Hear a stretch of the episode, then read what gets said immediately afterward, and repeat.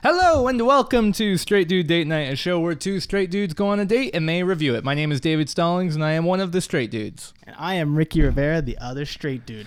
Today, bro, we got to see Tom Cruise in something finally.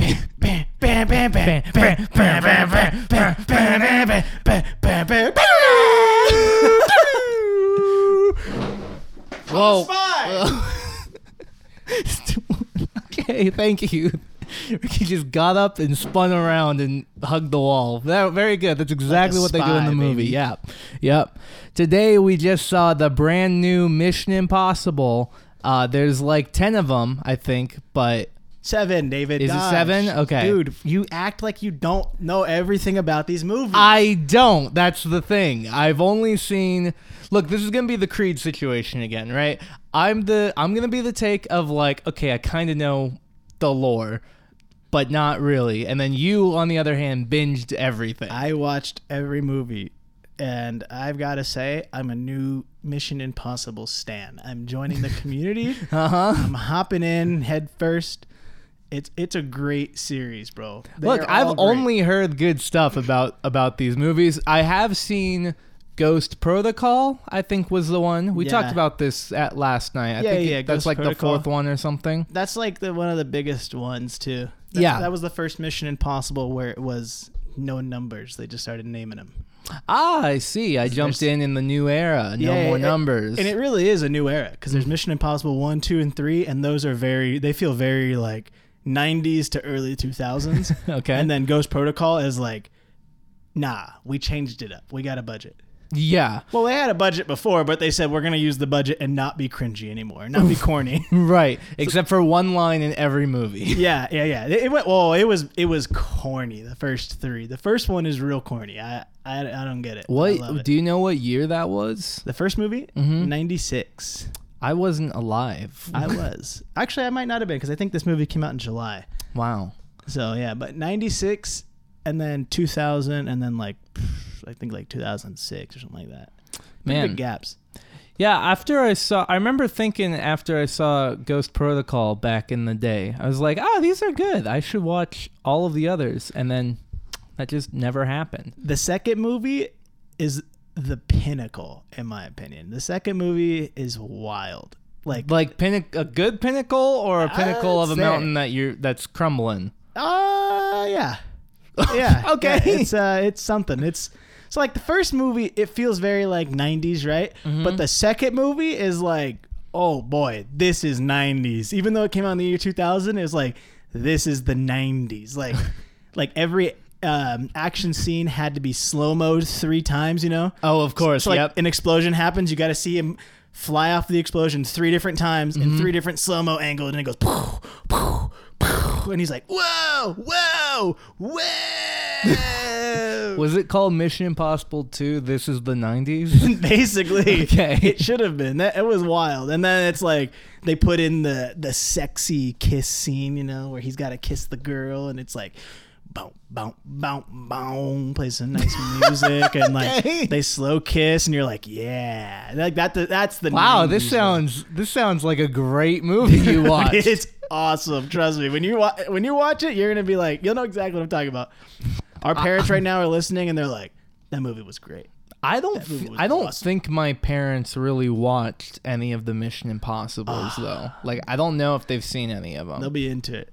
See, Mission Impossible. What I learned is essentially just John Wick, but like more spy based and PG-13. yes, it's more like I feel like it's more chases If than it anything- is like combat. You know what I anything, mean? it's like John Wick is is like Mission Impossible because John Wick came out after. right, right, right, right. So if it's more like John Wick is like Mission Impossible except way better. hmm like way more action based. yeah, That's how. That's probably the better way to describe it. Because I we, this movie, the one we just saw, felt a lot like John Wick, but I thought about it some more, and they both filmed at the same time. If anything, this movie filmed first because they started this in 2018. yeah. This has been a project forever. So if anything, that just is a testament of you could take it either way. You you know, I I personally think that John Wick is like Mission Impossible but better. Mm-hmm. But some people may see it the other way around. Either way, amazing. I think it Great just series. depends on what you're actually into because both I think are really solid, but Mission Impossible is much more about the heist, while Mm-hmm. uh, John Wick is far more about the insane action. Yeah, yeah, yeah. I- Both are very intense, but that's still two different like very different. fandoms. It's just more so like they're both the best at what they do. Like John Wick's the best hitman.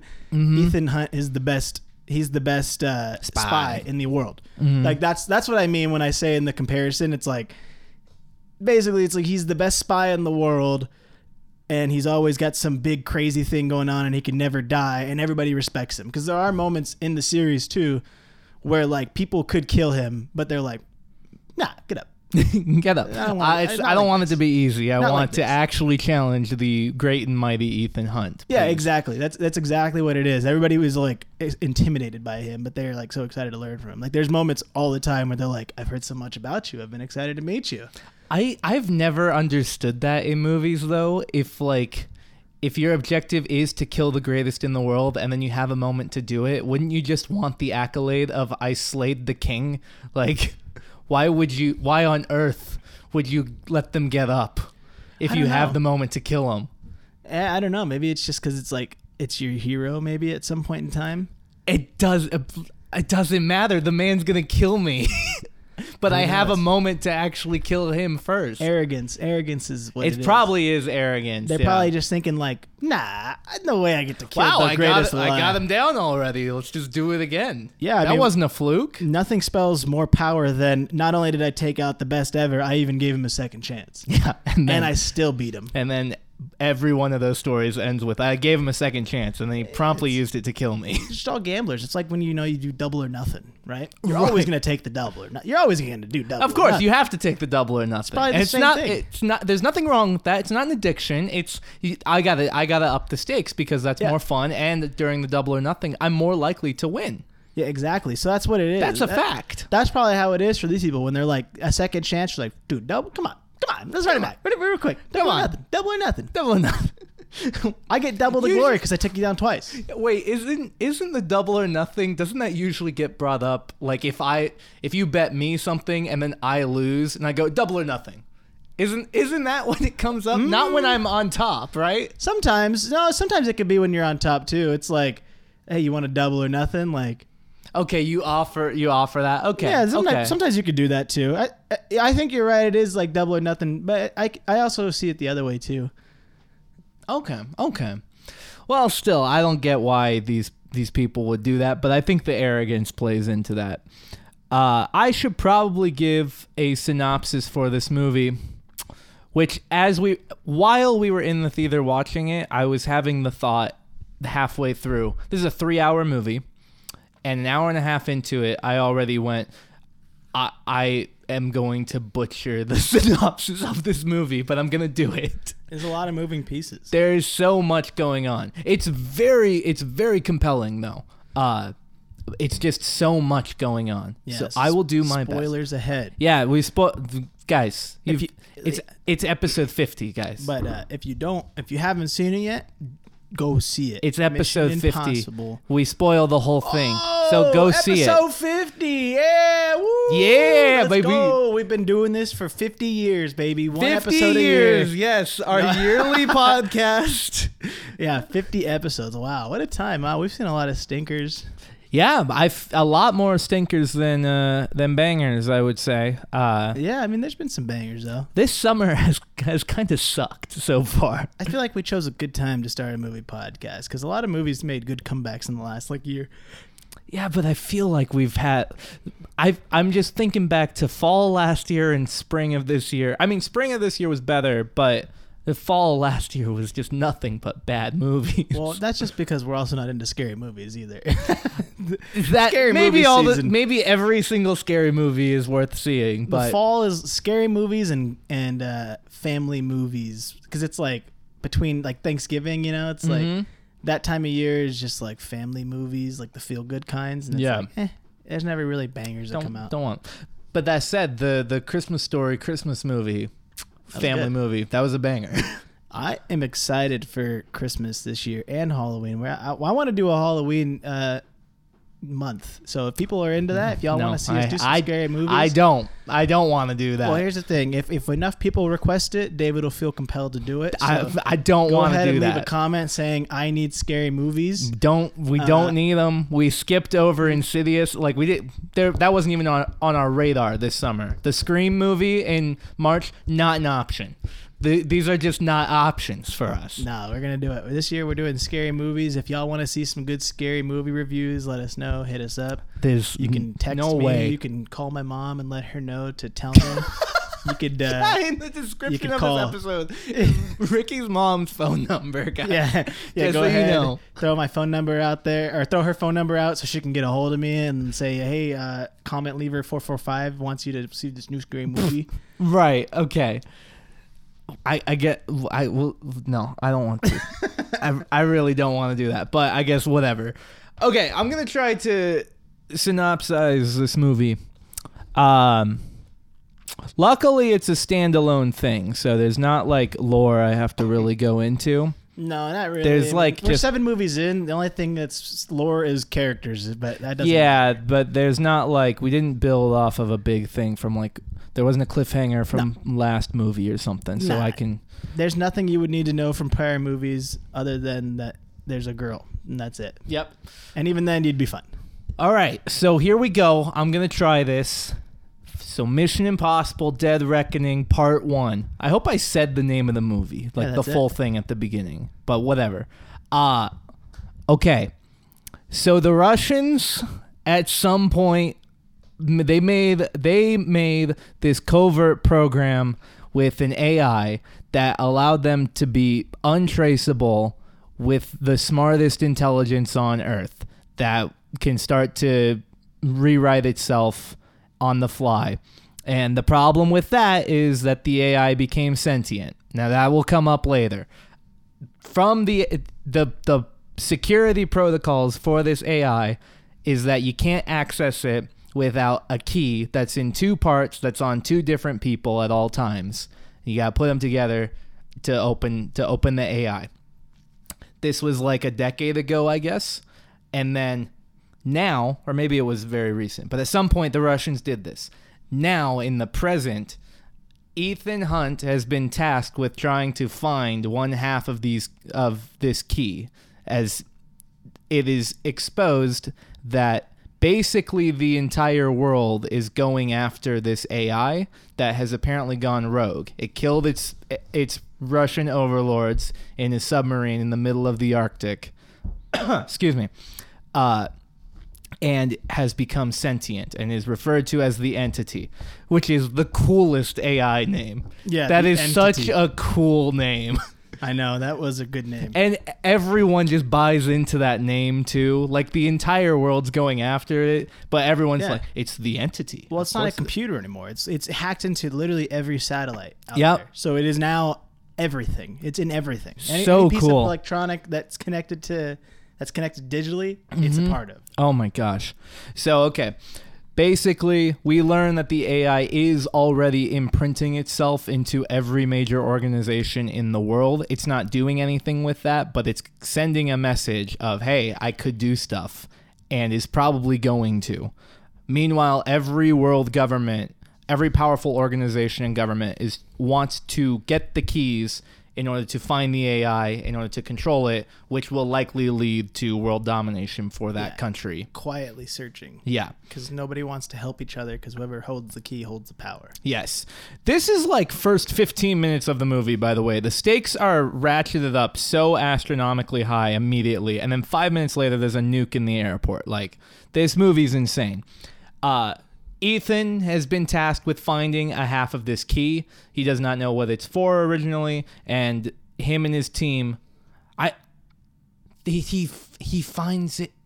Oh my gosh, I'm trying to. So he I'm go- trying to find all the pieces for this Yeah. So so they go. gets so, the key. He gets the key from is from Ilsa. so there's a girl that he used to work with, and he they the this government is going to be an hour long synopsis. I got you. I got you. I'll help you out. The, the government knows that this girl has one half of the key, and everybody's after her. Like hitmen are after her.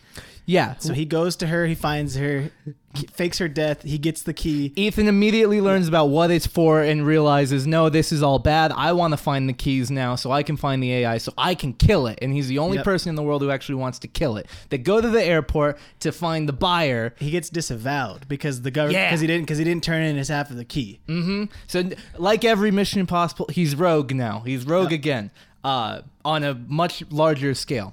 He's trying to track down a buyer for the key, which he will sell it to, and then he'll follow where they go to get the other half of the key. Meanwhile, he meets a thief named Grace who pickpockets the key off of the buyer, and now there's a whole dilemma of he's trying to get the key from this thief. Uh, meanwhile, oh God, dude, this is this is so hard. The IMF is after him. The IMF is after him, and also him. also Dell from Ozark uh, is is Mm-hmm. after him, working for the entity. What's that actor's name? Do we know? Uh, I can look. I I love that actor. He's he's so good, but I f- don't remember his name. That's Dell from Ozark, a fantastic TV show. Uh, Esai Morales. Perfect. E S A I. However you want to say that. Love it. Uh, Dell from Ozark. They're all at the airport. Golly, dude. Okay, let's talk about it simply. The whole movie is them trying to get the key situation. Okay? And then we learn that not only is the every government after them, so they're chasing after Ethan and Grace who have the keys. Uh, but this man and other people are are actually working for the AI as well with the intent to destroy the keys and kill Ethan because Ethan is the only person in the world who wants to actually kill the AI. Mm-hmm. Um, A lot of moving parts. Everybody's ri- after him. honestly, that's all I have to say. To be honest, Yeah, I mean, now like, I'm people, thinking about people it, have seen it. There's I a don't lot. have to go into the whole thing, No. guys. All you need to know is there's there's like four different parties after the key. There's the whole world. Four. There's four different parties. One of them, the, The entire, entire world. world. The Yeah, so they- entire world is a single party. So, so specifically, the IMF slash CIA are after Ethan. So Mm-hmm. they have their agents. They have the IMF agents searching for Ethan. We have the CIA slash Interpol coming after the girl. Mm-hmm. And then we have Gabriel, who is the representative of the entity, Mm-hmm. coming after the key because he wants the key, which his motives are unknown. No, And they're then known. He just he or like why he's working for the AI. Why he's Yeah. working for the AI and what he wants the key for? Because every time they bring up the key, he just goes, goes, nah, you don't worry about what I need it for. I'm not going to use it to control it. Yeah, I don't need to know what I need it for. Yeah, I assumed that he was trying to destroy it was the only thing. But his act the the person his motivation for doing this, I don't know. Yeah, the, the fourth the fourth party is the White Widow, who is the broker between people. Mm-hmm. She's also after the key. So like, there's, there's that's really the only four parties you need to know about. Ricky is just destroying around. stuff now. yeah, throw it around. Uh, that's it. I mean, it. Look, it's a good movie. There's so much action and there's so much happening at all times. People are going crazy. There's always a new person just thrown in. Like, nah, they're coming for you now. Yeah. And here's the thing I was thinking about this mainly during, uh, there's an entire like 20 minute sequence in Rome with this huge chase where Ethan and Grace end up handcuffed to each other. Uh, and are being chased by all of these different groups. Yep, the police, And- Gabriel. They are in the smallest car and uh, tr- trying to drive with only one hand. It's insane. And I thought about it. I was like, dude, we just watched that. That literally, not exactly, but the, a very similar scenario happens in Indiana Jones Oh with yeah, their 20 minute chase. Except this time, it was actually good. It was Yeah. actually fun to watch. the the beauty of the of the Mission Impossible movies is even though the the scenarios are so crazy and whatever's happening is so wild, they try to keep the action as realistic as possible Yes. because they're really doing it. Mm-hmm. Right? Like like he legit drove these cars through the city of Rome. Oh, yeah. People, There's if you're not. documentaries on it. if you're not going to see this movie, I, uh, please go look up the behind the scenes on how they film this stuff. We went to uh, an early access uh, showing of of this last night, and they showed a ton of the behind the scenes of how they filmed uh, a bunch of the scenes, and the the Rome one in particular. Again, it's a twenty minute chase. They are actually doing this. They worked with the government there to create a safe place that they could actually do all of these true to life driving sequences. Tom Cruise is actually handcuffed to Hayley Atwell. He's driving only with his mm-hmm. left hand, doing crazy stunts and drifts while a ton of camera equipment is on the car. So it's like thousands of dollars on these vehicles too. No, they they really did it. Like they actually just did it. Which I think going into these movies, I think everyone should know that because that's probably one of the coolest parts is knowing that everything you're watching, like 99% of the movie, is actually real. Yes. Yeah. There's a whole fight on a train at the end of the movie. They did that. I was just looking it up. I watched after we watched the movie. Paramount Plus actually has a behind the scenes special, and it's Mm-hmm. like 30 minutes long, and it goes over all. It has some of what we saw, but it has um, different fight scenes, like all the action scenes. They go into the background of it all, mm-hmm. and everything is real. The train, the train scene where they throw a train off a cliff, they legit built that train. Bro. They they they said in the documentary, they go. Yeah, there's not many trains out there that we can just buy and throw off a cliff, so we just built one. and they built the train and threw it off a cliff.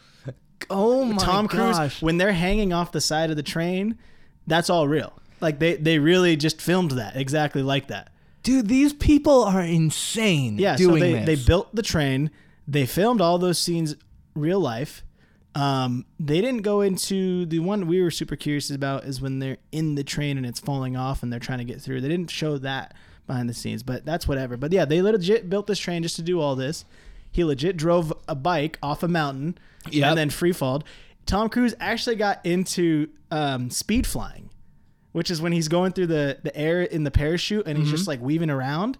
That's called speed flying. He Oh. legit trained for years to do this just to get the scene. So like all that stuff of him going down in the parachute and like just flying through the air, he's going like 100 miles an hour downhill. That's just all real shit. Uh, real st- there it is 50 episodes for me or Ricky to cuss on accident. 50 Yeah, episodes. we made it. There it is. yeah. Yeah. we can be explicit finally. Let's go. Let's go.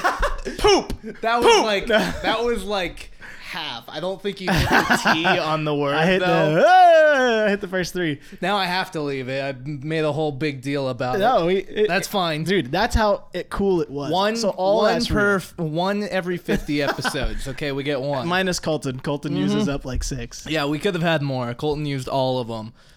Uh, Yeah. yeah, all that. Even the Rome scenes, he said, like Tom Cruise is literally like the most stressful part about this isn't even like everything going on. It's I don't want to hit these buildings because we're driving through historical It's- parts it's of the city. Yeah, he was like, we're driving through Rome. Like that's what I'm scared of is hitting Mm-hmm. a building. Like I don't care if I hit cars or sets or whatever, cameras. I don't care if I hit that. Yeah. I just care if I hit a building. I don't want to ruin the city. So all of that, all the stunts they did, man, it's so cool. They, they just show everything in there. But the train thing, I thought you'd find that fascinating. That Yeah. they legit just built a train and the interior of the cars.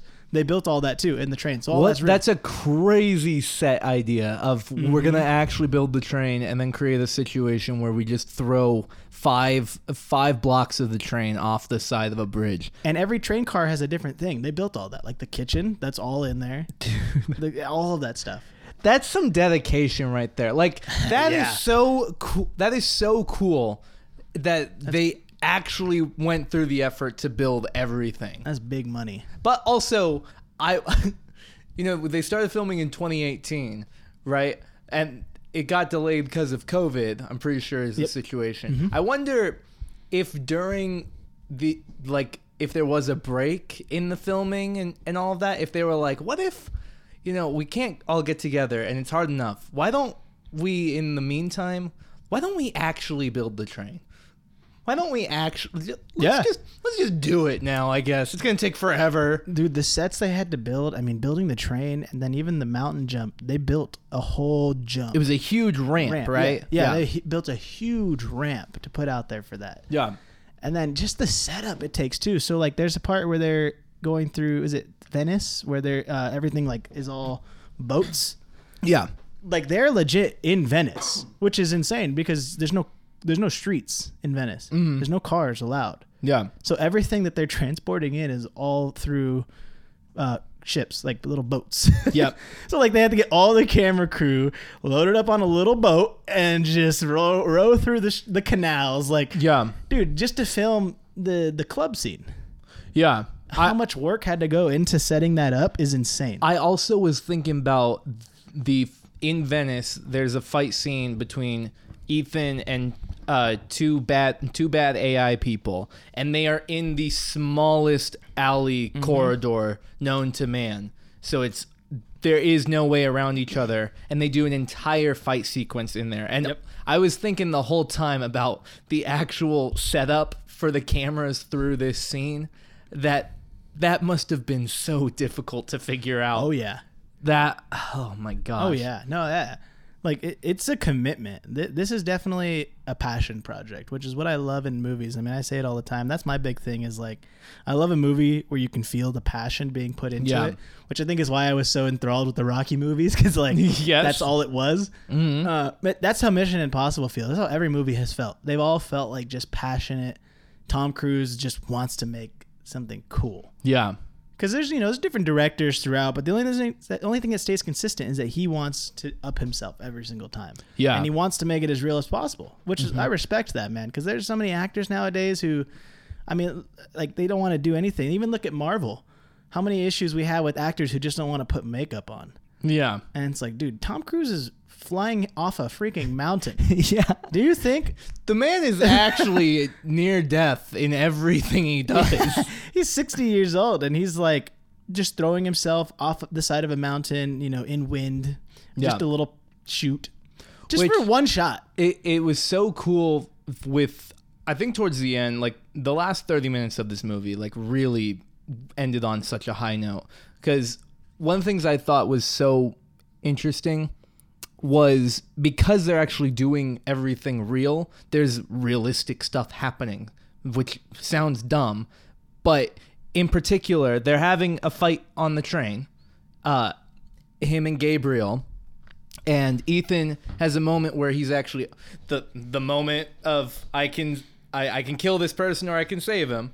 He's on top of Gabriel while they're on the train, and every time the camera cuts back to to Tom Cruise, the side of his face is flapping in the wind in this very Yeah. intense moment, and it looks goofy, but it's like no, he's on a super fast train right now. Like actually, Yeah. that makes sense that that's happening which it looked goofy but it was so cool to me to to be so immersed in the realism of it Yeah, yeah, dude, they make they are so good at like making the realism, right? Like even in the car chase scenes, there are times you think like there's no way they're really filming this. Everything is real. Like when they powerhouse through all the scooters, they're really just powerhousing cars, throwing them off. Like we're throwing cars off staircases. Like so much money was invested in just hey we're gonna destroy everything I was reading, I was watching that documentary and I looked it up too. Um, anytime they have that little yellow Fiat that's just going crazy, those are all real moments too, apparently. Because it, it- with the bricks of Rome, uh-huh apparently it's so hard to drive on because it's just like the cars just don't gain traction very well on Yeah. the bricks. In that car, when they started just doing donuts, they were just doing donuts. Like they were just like legit. Like I can't get the car to stop. I can't get it to stop doing donuts.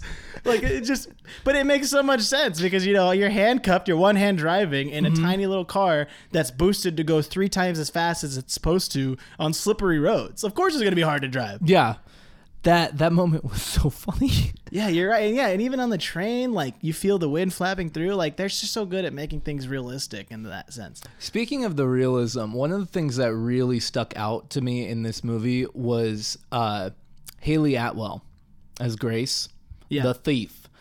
Uh, so Tom Cruise's sidekick in the movie.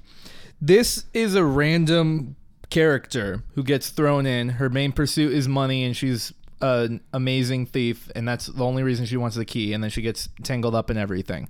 Uh, but because of that, she's not a spy. She does not have these situations that are so intense. She doesn't end up in car chases. Guns are not really a thing in her line of work. She's a thief. She goes in and out. That's it. So Yeah. the amount of realism around this around this character where first off when a chase happens and she gets in a car crash she very clearly has a concussion Yeah. and is now freaking out Yeah. and then becomes handcuffed to Ethan in this chase where like three different entities are all chasing after them. Every time she ends up behind the wheel, she starts freaking out.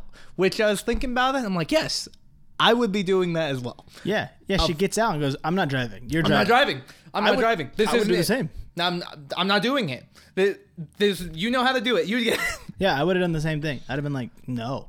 I've Yeah. never had to do a car chase. You drive. Yeah. I'm not doing it. There's another moment uh, in the train where she's uh, trying to get away from people chasing her. Many chases in the movie, and someone pulls a gun and shoots it up, and her rea- she does not deal with guns. So her reaction to a gunshot is she stops and freaks out, and and immediately gives up. And it comes off like she might be a nuisance in the film, but she's still very talented in other areas. Mm-hmm. But in the areas that are very clearly not her expertise, they pull it off really well. That hey, this is how a real person would would act in the situation. Yeah. Yeah. I, I think she's she's so good and she contributes so much to what's happening too. Like she's so helpful in there. Mm-hmm. Um, way more entertaining as a sidekick than movies we've seen recently. Again, I was thinking of uh, Indiana Jones. Like Indiana Again. Jones, even Transformers, like the sidekicks were lame. Like just those, Yeah. those B list characters. Like every everybody in this movie, every character is just so well written and so exciting that you're like, yeah, I want more. Well, I think one of the reasons behind that is that every you know they're side characters, but the team that they have, it is very everyone very clearly has their expertise, Yes. right? And I think that's as I'm thinking about the other two movies you mentioned about s- sidekicks. In other films we've seen, a sidekick has served to be either just comic relief and dumb, so there is no point to them or they for some reason are meant to be exactly the same as the main character and potentially better in order Yeah. to belittle the main character neither of those work the Yeah. like a side character a supporting sidekick character in an action movie like this is someone who's very clearly good at something but like they're not good at everything that's why it's a team movie that's how Yes. heists work Yeah, yeah, everybody's so good, and even all the characters that we already have before, like Luther and Benji, like those guys. I love those guys. Those are some of my favorite parts of the movies. Is when Yeah. Luther and Benji are just doing their thing. Mission Impossible. I, I felt this way about some of the other ones. They do such a good job of making the characters valuable, mm-hmm. so that when they have the expendable characters to kill, you still feel like, dang, that sucks. Like it still adds stakes. yeah Like there's a moment in this movie where Gabriel's like the algorithm and the entity already knows it's predicted that one of these women is going to die tonight. mm-hmm. It's up to you which one dies. You can decide if you'd like, or just leave it to fate. One of them's going to die. yeah And the whole time I thought to myself like, dang, I actually don't want either to die. I don't. Because one of them is like she's not necessarily like a love interest because that's that's been Ethan's whole thing is like he can't get seriously involved with any women because he knows his life They always end up dead. Well, that, yeah, that happened in like the third. I think it's the third and the fourth movie. He ends up marrying a girl, and then in the fourth movie, you find out that she's dead, but not really. She actually just is. He just let go of her. Like they let go of each other because he was like, "You'll never be safe with me." Mm-hmm. And like from then on, that's how he's always been. He just it's just one night stands for him. Yeah. Like, from then on out, Ethan knows this life is not a life where we can have relationships. Like whoever I marry will never, or whoever I'm with will never be safe. And even though the girl that he's kind of into, uh, I- Isla, Ilsa. Ilsa, even though they're into Mm-hmm. Elsa each other, from Frozen. yeah, Elsa from Frozen. Even though they're into each other, they know that they can't be together Mm-hmm. because that's just not their lives. yeah. So it's like there's that interest, and then there's our new character, Hayley Atwell's character, where you're more okay with her dying, but you're also kind of like, yeah, but she's kind of like a little sister to Tom. Yeah, But she's been cool. She's actually fun. she's I don't fun. want her. I don't. Why are we killing the women? Yeah, like I don't want either to die. Grace is fun, and Grace kind of it kind of comes off like a little sister vibe, is what I got from it. It wasn't necessarily a love interest. It was more like I was you. Like that's how that's how Ethan feels the whole time. Is like I was you before I was an agent. Mm. Like I get it. Whatever Yeah. you're doing is was literally me. Yeah. Please let me help you. Yeah, I I loved all the I loved all the characters in this movie. Benji, even the that's my guy. dude, even the villains. Uh, like I'm, I said it earlier. I love I love uh, Gabriel because I've seen him in Ozark and he's terrifying Yeah. in that. That man is just a terrifying person, and he does that typecast so well. I so every scene he was in in this movie, I loved. Uh, he's Puerto Rican, bro. He's got that intimidation. I wouldn't put it like that. No, it's okay. I can say it. Dude. Okay, Puerto yeah. Rican, So you don't can worry. say it. I cannot. Yeah, I'm Puerto Okay. Rican. Don't worry, guys. For those of you who don't know me, Right, right, right. but equal pride. Let's go. Uh, but one uh, another character that stood out to me was uh, Gabriel's sidekick, Paris. Paris, who does who says almost nothing the entire movie. But this woman was so scary to me. Yeah, she was awesome, and she's like, she's like the first like villain sidekick that is just good. yeah, Like she's actually good. I think it's cause I think it's cause our introduction to this woman again. She has like five lines in the whole film. She's a psycho. She's insane because her entire she's part of the 20 minute chase in Rome. She's in a massive car that's destroying everything. and Big if it, like SUV, like Yeah, Hummer, if oh, it like touch- military Hummer. if it touches their little Fiat, they will die. And every time they they show her on screen behind the wheel of this car, this girl looks so excited to kill everything. Yes. It was such a terrifying introduction to a person. She's awesome, dude. She's so good. That was such a like every time she was on screen I'm like I I'm so scared of you.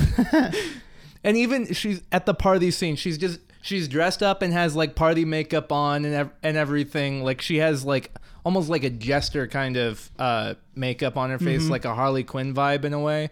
And the does she does nothing the whole time, but every time they show her I'm just like just don't move. don't do anything, please. Yeah, yeah, yeah. She's cool.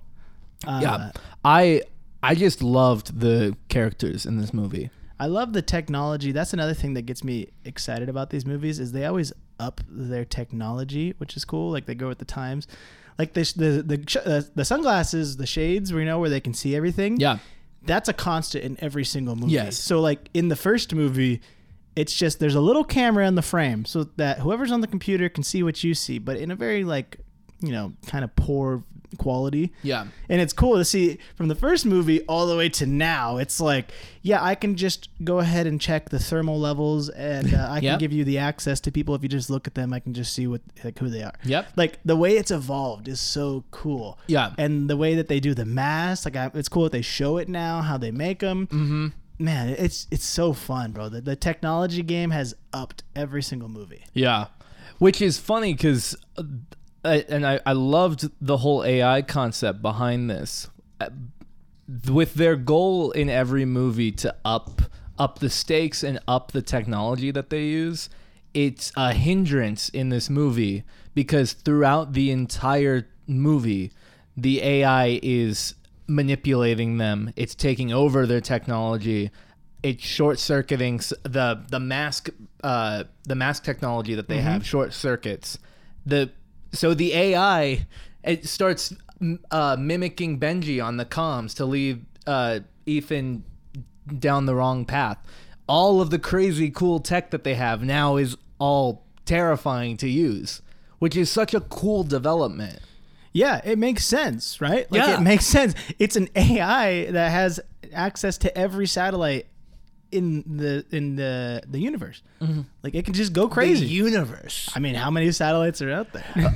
uh, there couldn't except, for, possibly be except for the old analog. Right, right, right, right. Of course, we go back to we go back to the Stone Age, and the AI is rendered useless. Which I do love. I did love that part too, where Luther, he's they're like, "Hey, can you figure this out?" He's like, "I can do it, but I have to go dark. Mm-hmm. Like, I'm not going to tell anybody where I'm going.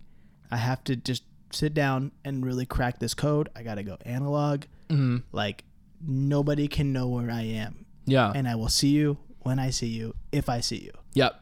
Like I'm sorry, but this is just the way it has to be, which is so smart because that's really what you got to do. Mm-hmm. Most most movies would have been like, I'm hacking it right now, and it's like, oh yeah, the AI just doesn't do anything against that. The AI kind of forgot, forgot Like- to check in. Like no, he's smart about that. I'm like, nope, I'm not even gonna tell you where I'm going. Yeah, I just gotta go. I'll Mm-hmm. see you next movie. yeah, So that was cool to me. Uh, I'm excited. It gets me super pumped for the second movie. yeah. I am. They they. This movie ended so well, and uh, there is so much more that they have to do. So I am hyped for the second one already. Uh, I know. The only bummer is that we gotta wait till next year. yeah, But the I biggest dub is that it's only next year. Every True. movie, every movie's been gapped huge. Like Yeah. the last one came out 2018.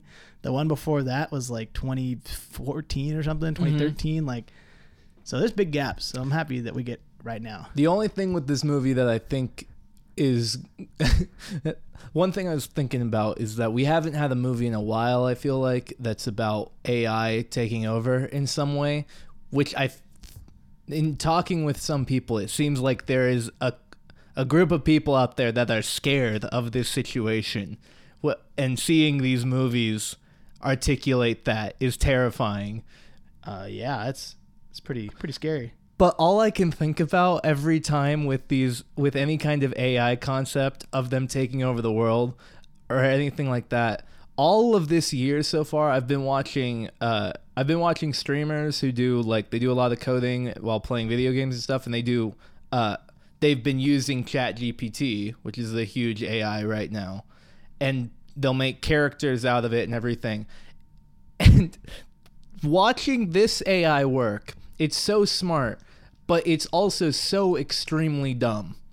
These the every time I I'm talk I talk to someone about like AI is going to take over the world, I always think about this stupid AI trying to articulate some character and it just starts screaming, like actually starts screaming in the text that it provides. And it's hilarious. So that I was thinking about that the whole movie Oh, with ChatGPT. of yeah. just like of just like yeah that yeah the AI is scary and then I think of real life AI right now and it's like it's not It's not, yeah.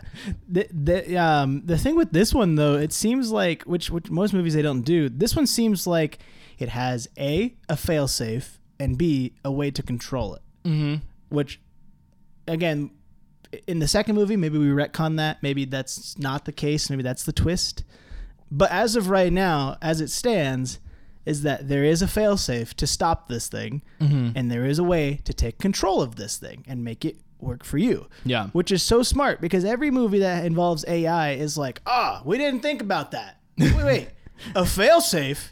Well, we programmed it, It- into it. I, it couldn't I don't be know. possible couldn't be possible Why, why would I program a failsafe? Like, like I think of like Megan Yep. with that movie. It was like, no, why would we? We didn't have time for the failsafe. not a single thought of the security of it Yes, of I'm trying to make an actual sentient thing no nothing possible which is what which is the thing with this movie is it's trying to be like it's become sentient and it's trying to unleash itself to where it doesn't have a failsafe, mm-hmm. but it knows that it physically cannot do that. yes Like physically, it physically has to be done to take control of it or to use the failsafe. mm-hmm. Which I think is why he's using Gabriel because once he gets Gabriel, then he can just have Gabriel go somewhere in the world and die, and then nobody gets the key ever again, right? yeah which is kind of what the motive is. Again, I think with Gabriel, I really don't think they ever say what his motive is because every time they talk about the key, he's just like, "I need the key for the entity." Yeah. And like, "Oh, you're gonna take control of it." He's like, "I have no intentions to take control." Nope, no intentions for me to take control of it. it comes it came off to me that his his whole vibe was that the AI is in the prospect of a potential world war happening if someone becomes in control of the AI. There is another option, which is that a world war happens led by the AI. I would rather be allied with the AI. Yeah, he that was as the vibe. god. I yeah. Yeah, yeah, and and that's cool. Which that's a that's a good third party mm-hmm. as compared to oh we want to control it or oh we want we don't want people to control it. A third party, I don't care. I'm Yeah. on its side. I don't want to control it and I don't want to get rid of it. It came off very like religious in a sense Yeah. too. Uh, There was a moment where they opened up the trunk and he was asleep in the trunk and it had the AI like spider on its face, on his face. Yeah. You saw that too, right? Well, like, I'm, that was I'm pretty sure it's that was just to help him breathe in the box to sneak him onto the train. Oh, that wouldn't make that's sense. that's the whole. Th- but Okay. it looked super cool. I but thought there's was like- it was definitely not like a mech suit or something. No, it wasn't like a mech suit. I thought it was just like the AI like communicating to him. he's breathing into it. No, not breathing into him. I thought it was like because he knows. So he knows every outcome, and he's Yeah. like, "Oh, the AI knows every outcome. I I know what it's saying." That's what I thought it was. Mm-hmm. Was like it was like a mask he puts on his face, and the AI goes, "Hey, here's all the outcomes I've calculated on what's going to happen on this train. Here's all the intel you need. Good luck." And then he comes out the box, and he's like. I know everything that's about to happen because the AI told me. Now, see, that would be wild to me because then there would be a whole effort of we need to sneak this massive box onto the train with all of this high level tech on No, it. it wasn't high level tech. It had the logo of, It, of what the you're AI. talking about would be high level tech. It's a mask it was like- communicating to him. It was just a mask. No, it had the AI's like little the circle thing. It was on the outside of the mask when he pulled it off. well, I think that's for branding reasons for the AI. If you're gonna take over the world, you have to have a logo. Yeah, but I think We that that all was know like his we way have of to have a brand. How does he communicate to the AI then? His watch or his phone. It doesn't. Exactly, he's linked up. Yeah, he, uh, linked up is not. I have a big mask that I can communicate with my computer at home. Yeah, that's what it is. It's almost like a helmet, you know, like but just mask form. Get get rid of the back half. I, I mean, am- look, I am so confident it was just for breathing. no, no way, bro. I, I'm sold on that. That that thing is how he communicates to the AI. there is no way. Maybe They're gonna show it in the second movie. Just if watch. if it. We'll we'll need to make a bet about this. If it Yeah. comes up in the next movie that he actually communicates via this massive mask in a box that he puts in the back of the train, that would be that would be an insane plot device. That would be cool. I don't know. We'll see. I, I wish I could see the movie again and like figure it out. 'Cause we I- can. We can yeah, see I guess it. we could, huh? By the way, bro, the the Dolby, the Dolby Oh. theater for this. Look, we see a we see a lot of movies in Dolby if there's an option for it, just because they have the best seats. And we're AMC members. And so we're we don't, we AMC don't, members. We It don't pay doesn't- nothing. yeah, it It's doesn't worth cost us anything extra. It it costs a lot normally. eighteen fifty. Yeah. This this was the first movie we we saw in Dolby that felt worth it. Yes. Hundred percent. This movie is worth Dolby. Like, I, if you've never experienced Dolby, go experience this movie in Dolby. It's so good. Because they actually went all out with making the immersion with their theater, where like I, I don't even know how to explain it. You we know what I'm saw we saw about, right? Avatar in Dolby, mm-hmm. and this felt way more worth it to see than Avatar did. yeah, And that Avatar that says a lot because Avatar is only exists for visual purposes. mm-hmm. That's the only reason it exists.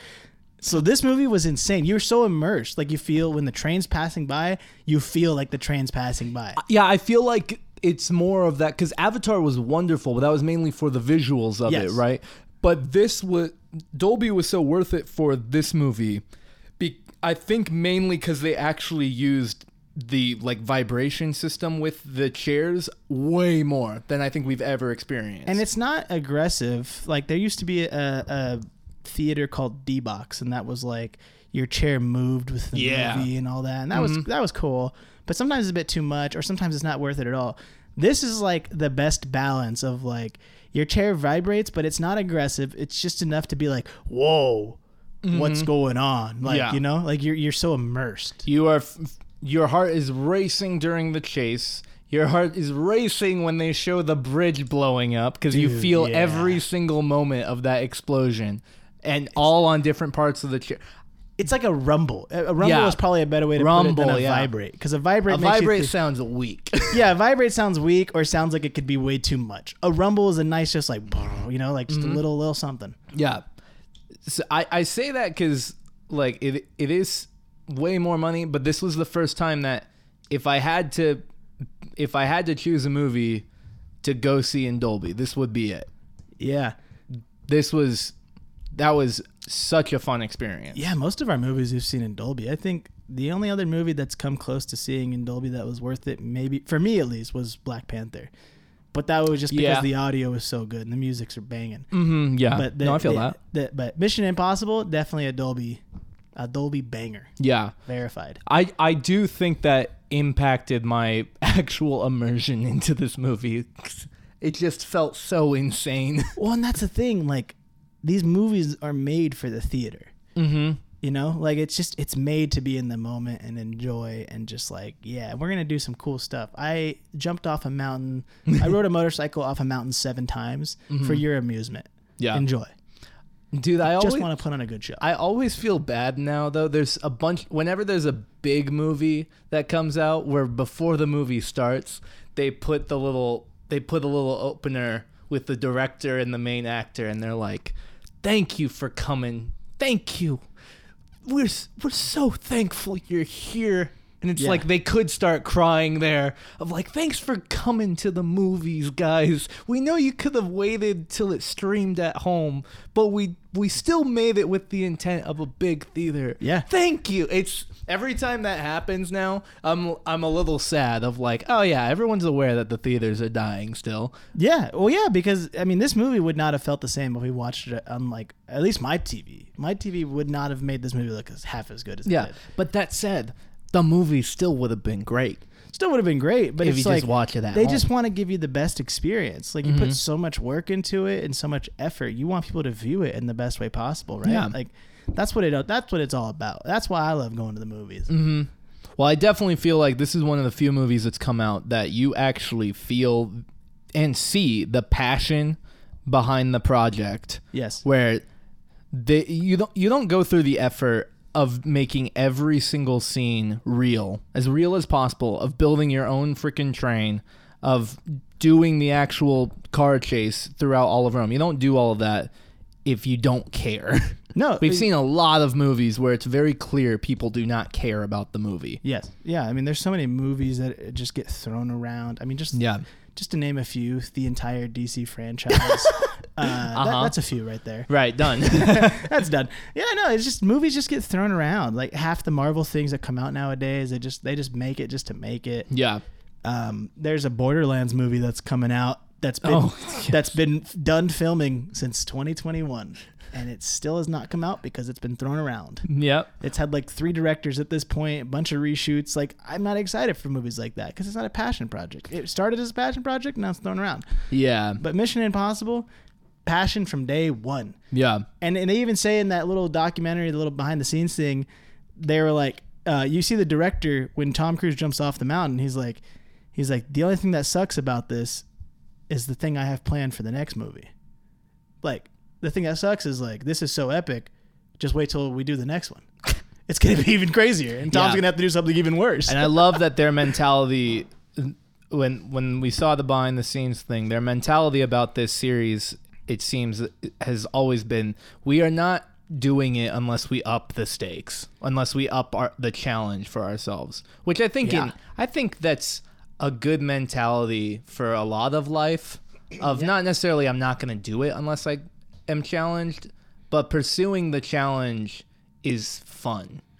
Yeah, I mean, I, I, he upped the stakes every single movie. What like the fifth movie? That's the one where he's hanging off the side of a plane as it Mhm. takes off. Yep. That's terrifying. Yep. I think the the sixth movie he does f- some jump from like like free falling from like twenty thousand feet in the air, some some crazy like some crazy high Yeah. level, and just free falls. Like way higher than skydiver should. Like he's like military grade free falling. Yeah. As an actor, like that, you know, for it's impressive. Dude, this guy Tom Cruise is insane. yeah, this movie, he's, I mean, out of those three things that I just said, I think driving a bike off a cliff and then free falling and then pulling a chute to speed fly down a mountain mm-hmm. would probably be the most terrifying thing to me. Because at least with the the plane, he was still strapped to the plane. So like if he let go, he's just gonna be like dangling in the air. That'd be very painful, I imagine. Yeah, and then saying like the skydiving thing, I would never do in my life. But this one, you threw the element of he's skydiving, but he has to drive off the mountain for like that thought process alone of just driving off a cliff. Couldn't do it. Yeah. Could never do it. I have to willingly drive off, not just drive off a cliff. There's a massive ramp they built for this. Yeah. Like, yeah, you're going to drive off the ramp intentionally. There is no other side. You are just going to, le- the bike will die, and you then you will parachute. And E- we're- easy. You got this, Tom. and we're in a mountain range too, so like wind is unpredictable. Like wind could just like out of nowhere there could just be a gust of wind and your chute just whoop, I'm in a mountain. Yep. You know? Like you don't recover. You oh, just Just ter- just terrifying. I think he broke his ribs in one of the movies where he was jumping off a building onto another building and he like cracked like all of his ribs and they had to delay the movie by like almost a year That's just because of it. oh, that sounds so painful. Right? Yeah, it's a brutal scene. But you you, see have it. to do it for the sake of the film. I'll, I'll show you this the scene. It, it's brutal because you can you can see it in his face. He's just mm-hmm. like oh, and he knows. And we keep it for the we keep it Yeah. in the final cut for the realism. they did well, yeah because he broke his ribs. We keep it in there. The, it, we know, we all know in real life when you jump from one building to another, you break something. And Tom broke everything. Yeah. We're keeping that shot. That's a brutal. I could not imagine. Oh, man. All right. Well, you want to. Should we get the banana meter? Bring the minions in for the Yep. banana meter. Ooh. Do, do, do, do, do. Ba- banana, No, that was early. That was. banana, banana. Oh my Pew, gosh. pew, pew. Oh, they're shooting bananas. They're all over the floor. somersaulting Pew, pew, pew. everywhere. Oh, oh, oh, that one's hanging from the ceiling. Whoa. Okay, get down. How did you install that? Wee banana. Ooh. No, get off the table. Ooh, Oh my banana. Wow, you're, you're crazy. Get out. You're riled up today. Dude, these guys, man. They're, They don't even see the movies with us. They don't do none of that. they don't do nothing. They don't do nothing. They don't pay rent. They just sap off. Yeah, I pay for their health care. It's I'm losing money on these minions. on these minions. Please. Why are you here? Somebody support David financially. He needs help with this. Yeah, you guys can call my mom and send her send her money, which she'll send back to me if you Yep. want to support me personally. She'll put it into my bank account. Their bank, their bank accounts are linked. Just trust us. We have a whole system set up with our mommies. That's Yeah, how it works. Only three transfers a week, just because Uh-huh. my mom, you know, she's got to make sure I'm not doing irresponsible things. Yeah, I was taught to have the weekly allowance thing growing up, and then that just never stopped. You know. transferred into my mid my mid twenties. Yeah. hmm Yeah, I can't survive without my little allowance every week. So, shout out to moms. Moms everywhere. The shout out to moms who still give their twenty-something-year-old kids allowance. hey, there's there's people like that. Yeah, that's a real thing. Yeah, I'm one of them apparently. Yeah. All right. Uh, you want to go first, Ricky? nah, you started off. All right. I don't know how to rate this movie because it's super high, but I'm trying to think of just how high. Because I don't think in this entire episode, I don't think we said a single bad thing about Yeah. this film. I got my number locked and loaded. That's and why usually, I want you to go first. usually, I think back on our previous episodes, and we we get to the banana meter finally, and then I start rattling off like the things we just haven't talked about that have irked me or whatever that suddenly throw in loops for my rating. Honestly, this this might be one of the best movies of the year. Like It's not movie of the year, but it's the best movie of the year. yeah, I would say as of right now, this is the ah, man. This is one of the best movies of the summer. Like comparatively to everything else we've seen so far, this is the best movie of the summer. It's it's got to be. Like the only other movie this summer so far that I've enjoyed a ton was Asteroid City, but that was not we ranked that very highly, but that was not 100. Bro, there was nothing bad about this movie. Yeah, I have. You want me to go? Dude, I think it's a 100, man. That's easy. I think I I really do think that the writing for this movie, they ratcheted up so high right away without making it like like silly. But they managed to make this movie you care about every character, you're interested in every plot line. It's 3 hours and it goes by so quickly. There's so much going on and you're enraptured the entire time. I I loved this movie, and I was not, ex- I was not, ex- I knew I was gonna enjoy it. I was not expecting it to be as phenomenal as it was. I think the the realism behind it too really ups the the rating for me as well, or my enjoyment. Yeah. Um, when I think about the actual work on set that they put into it, that that uh, that is amazing to me. Yeah, I, I'm gonna stick with that. I do think it was a hundred. Bro, easy 100. Yeah? This movie, this is the best movie I've seen all year. Yeah, Uh, this, to me, I, I'm invested in all of the Mission Impossible movies. I think they've upped the ante every single time. And I've grown attached now to Tom Cruise. I love him. He's my favorite boy of all time. this is our first movie on the podcast for Tom Cruise, right? Yeah. Okay. But he hasn't done anything in a minute. So that's why. Well, he he did. It was Top Gun last year. Yeah, well, we think we started right after Top Gun. we Gun, started right after. Yeah. right after Top Gun. Um, but Tom Cruise, like Mission Impossible: Dead Reckoning, is Part one. it's part one is stellar from beginning to end. The whole time you're enthralled. You want to know what the next thing that's going to happen. Uh, dare I even say, I think that they put a better storyline in there than John Wick has done in their series. Mm-hmm. Because like I've been invested in the global affairs. I'm invested in Tom's personal life. I'm Yeah. invested in the characters. Yeah. And I want to see people go berserk in the next one. Yeah. I want Mission Impossible Dead Reckoning Part 2 to go crazy. I want to see I want to see everybody fighting everybody. World War 3 is happening all because Ethan can't can't get this key cuz he can't get over his personal vendetta. Yeah. I, in terms of like action movies, because we keep bringing up John Wick. There it's hard to compare them. Well, I think it- I, I think you know they're the same genre, but it's a little bit apples to oranges, right? Because I really do think John Wick is its own kind of genre of we are here solely for, the every action. single fight.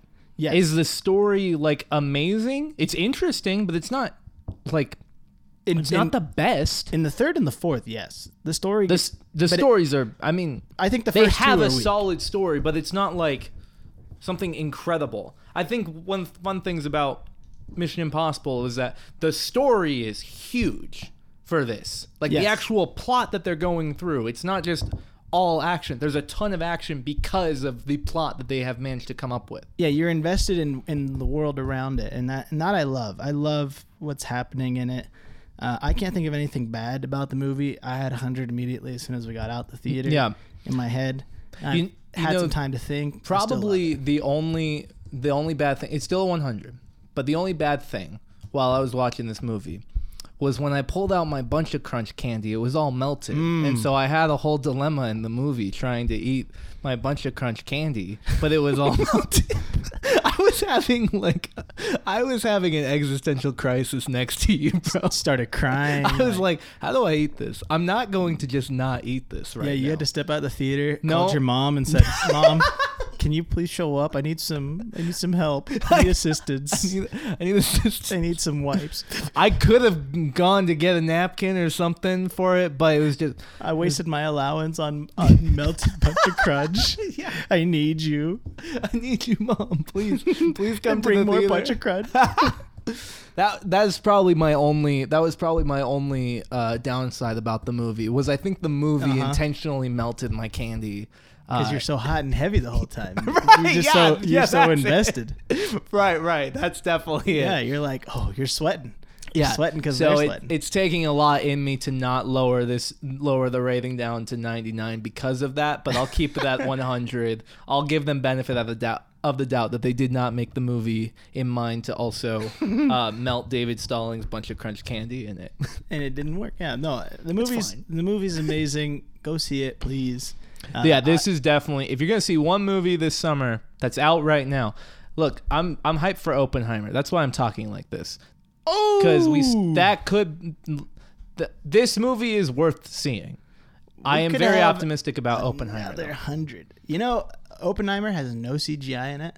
That's incredible. That's what that's what they're reporting. That Christopher Nolan has said that there is not a single ounce of CGI in the movie. I love that. I love I'm that. interested to see if that's true, because they blow off a bomb. Yeah, I know I- that I know that he legit blows up blew up a bomb in real life, like a small nuclear bomb, just to test it to get the film. Mm-hmm. But I'm interested. I'm interested to see if there's really no CGI. Yeah. So it'd be interesting. Yeah, that's gonna be that's gonna be fun. That's why I'm talking like this though. Of like, I can't say best movie of the summer because that we can't say that until the end of the summer. Best Right. movie of the summer so far. So far, up until this point, pre Oppenheimer, pre Barbie, uh, open Barbie, Barbenheimer. Barbie's, Barbie's not. We're gonna have a good time, but that's not gonna be movie of the summer. movie of the summer. Well, movie of the year. Was Transformers, Transformers right? Rise of the yes, Beast. yeah, of course, of course. But- that we gave like a seventy. But the best movie so far has been I, I personally I think Mission Impossible has been the best movie so far this year. Yeah. I, I know that's hard a big statement because that is a big because statement. the Avatar came out. No, I didn't come out. Nope, this year. Avatar last was end of last year, so End you can't. and was yeah. John Wick this year? John Wick was That's a year. bold statement. Mm-hmm. But it's hard to compare because they're both so. I mean, ah man, that's tough. John Wick Four was amazing. Yeah, well, this is. I don't know. Actually, maybe John Wick Four still beats Mission Impossible. but, but it's just so Maybe hard because like maybe Mission- they're fully tied.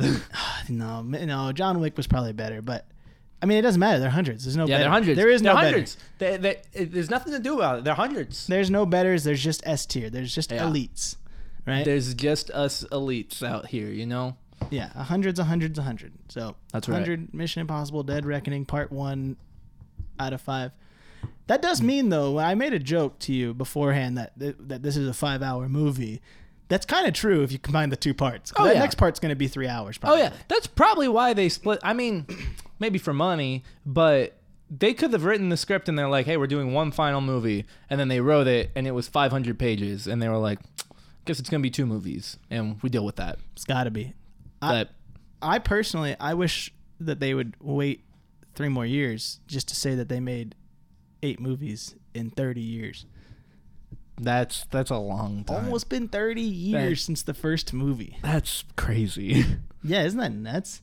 but I don't want about- them to wait. I want the next movie I know. I need tomorrow. it now. I need it now. Yep. I, I felt this. I haven't felt this way since uh, probably getting out of um, Infinity War, where I'm just like, I want to see the next movie right now. Yeah, it, it does give that s- that a similar feeling. Yeah, I haven't felt this way in a while, and it's exciting. I'm like, yeah, I'm ready for the next one. Just give it to me. Yeah. Well, with that, I think we're done. This is great. This is a good movie. Yep. Excited to pack the minions up, ship them off to Colton's for a little while. Maybe we get Tom Cruise in here Maybe next week. maybe we just get Tom Cruise here. That would be crazy. Hey, we could do it. Sure.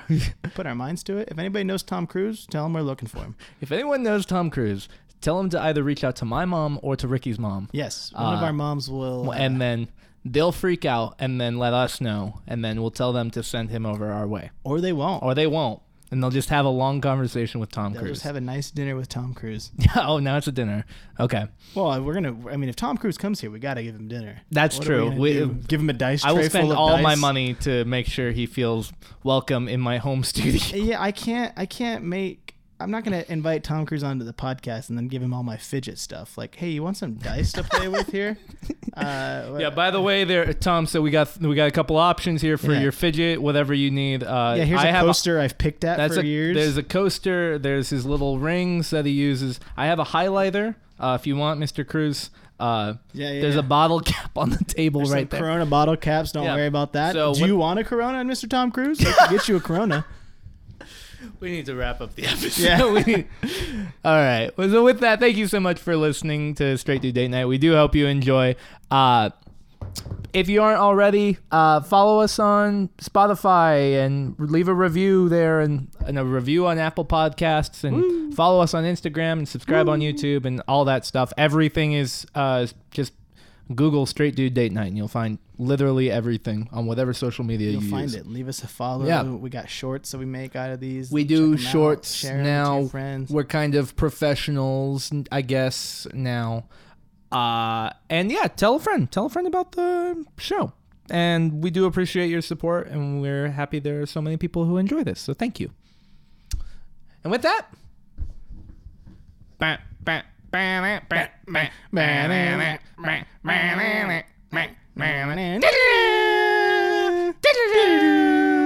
this podcast will self destruct in five seconds. Oh no!